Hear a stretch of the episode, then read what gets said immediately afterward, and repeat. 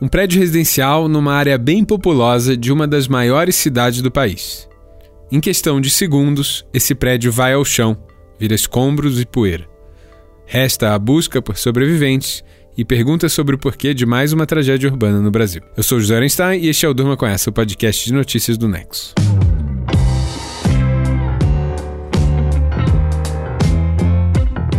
Oi, eu sou Letícia Arcoverde e estou hoje aqui com o Zé para apresentar esse podcast que vai ao ar todo dia no fim de tarde e começo da noite. Em cerca de 10 minutos, a gente traz para você um dos fatos do dia que pode continuar a ecoar por aí. Pois é, Letícia, e hoje, dia 15 de outubro de 2019, a notícia é dura e vem de Fortaleza. Às 10 horas e 28 minutos da manhã, o edifício Andréia desabou. No começo da tarde, começou a circular um vídeo de uma câmera de segurança de um local próximo em que é possível ver o exato momento em que o prédio cai. Era um prédio de sete andares residencial. Até o fim da tarde dessa terça-feira tinha uma morte confirmada.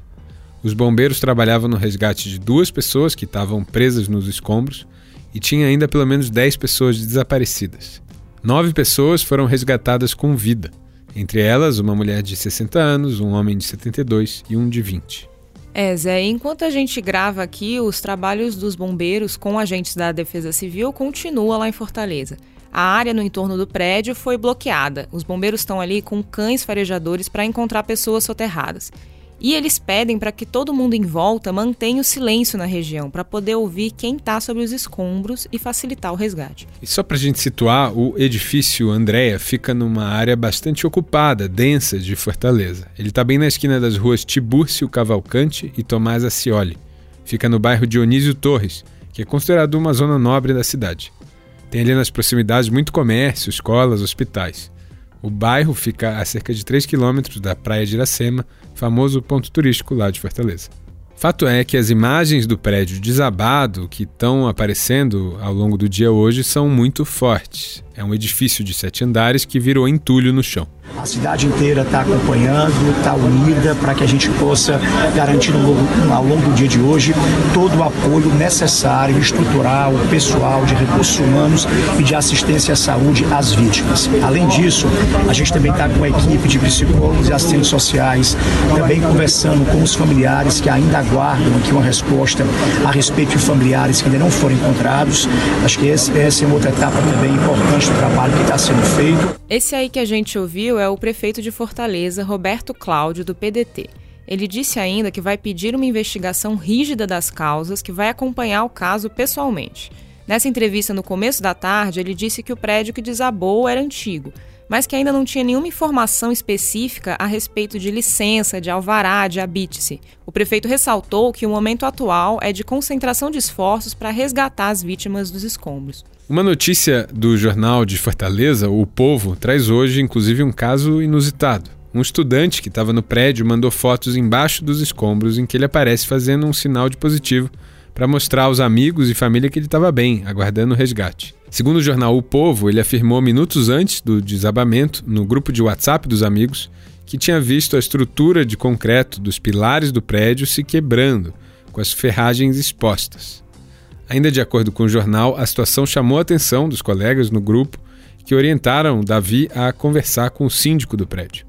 O edifício caiu momentos depois da troca de mensagens lá no grupo do WhatsApp. Ele inclusive ligou para o pai dele para, enfim, avisar a família que estava ali bem. Sim, Zé. De acordo com os primeiros relatos que foram aparecendo nos jornais nesta tarde, a partir de depoimentos de moradores da região, o prédio Andréia estava em obras. O presidente do Conselho Regional de Engenharia e Agronomia do Ceará, o Emanuel Maia Mota, disse hoje em entrevista para a BBC Brasil que foi registrada uma anotação de responsabilidade técnica informando sobre uma reforma no edifício Andréia. O conselho, conhecido como CREA, é o órgão de controle dessa área no Ceará.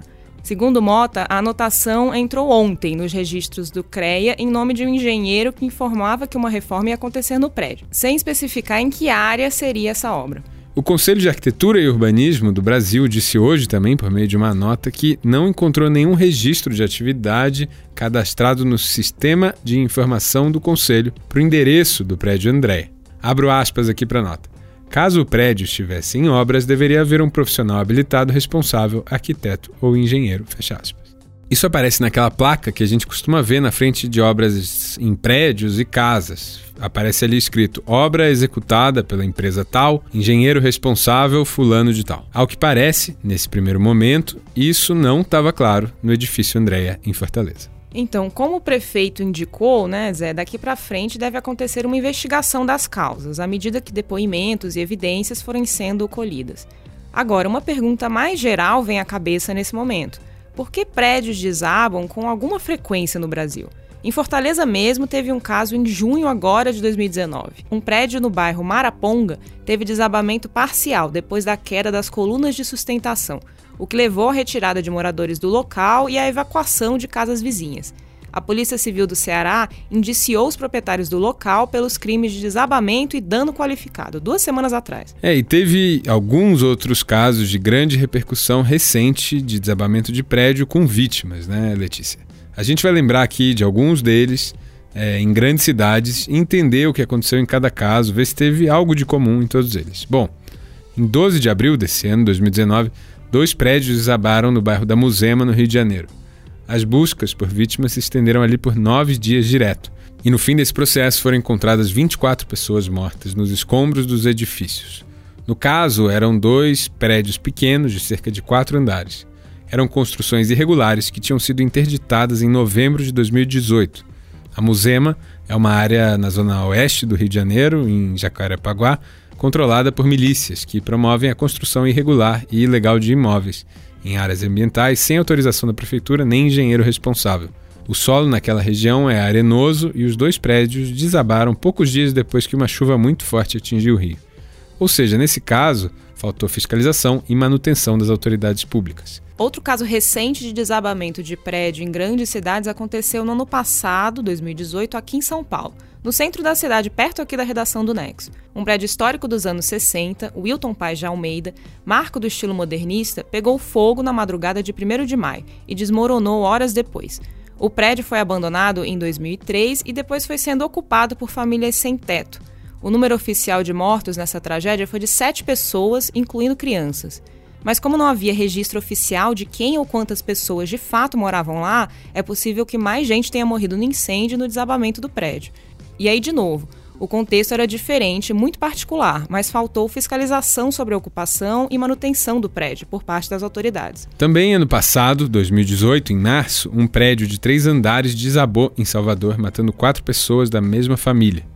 O prédio ficava no bairro do Pituaçu e tinha sido construído dois anos antes, mas não tinha alvará e foi erguido numa área de invasão. O desabamento foi motivado também pelas fortes chuvas que atingiram a capital baiana, que fizeram a terra ceder e provocaram o colapso da estrutura do prédio. E aí a gente lembra de mais um caso de desabamento de prédio no Rio de novo. Foi em janeiro de 2012 o edifício Liberdade ficava no centro da cidade, perto de pontos turísticos e históricos como o Teatro Municipal e a Câmara Municipal do Rio. Era um prédio comercial, tinha 18 andares e desabou durante a noite. Junto com ele caíram mais dois edifícios vizinhos. A tragédia deixou 19 mortos e 3 desaparecidos. Segundo investigações que se estenderam até pouco tempo, reformas feitas no edifício, que incluíam a retirada de diversas paredes, contribuíram para o colapso da construção. As obras não tinham sido registradas no CREA do Rio.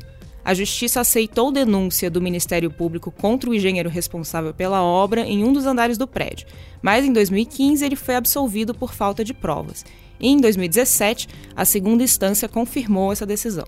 E bom, voltando ainda mais no tempo, também no Rio, tem a grande tragédia do Palace 2. O edifício residencial de 22 andares na Barra da Tijuca desmoronou parcialmente em fevereiro de 1998.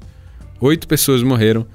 Cinco dias depois, o prédio foi implodido com transmissão ao vivo pela televisão. A construção tinha sido feita pelo empresário Sérgio Naia. Segundo os moradores, em 96 o edifício chegou a ser interditado pela Defesa Civil depois que um operário morreu ao cair no fosso do elevador.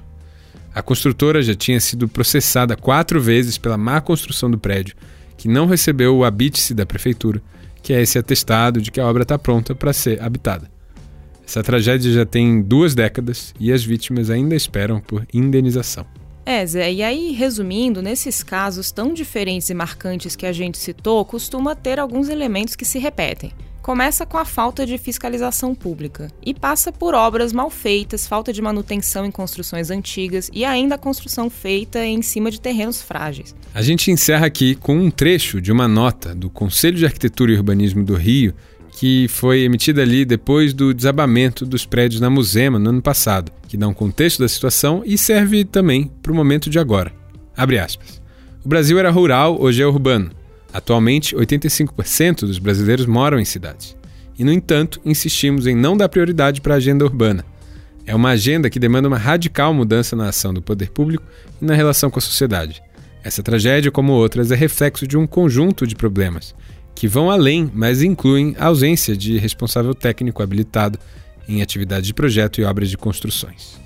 Difícil dormir com essa. Com roteiro de José Einstein, produção de Letícia Arcoverde, edição de som de Maurício Abade, termina aqui mais um Durma com essa. Até a próxima.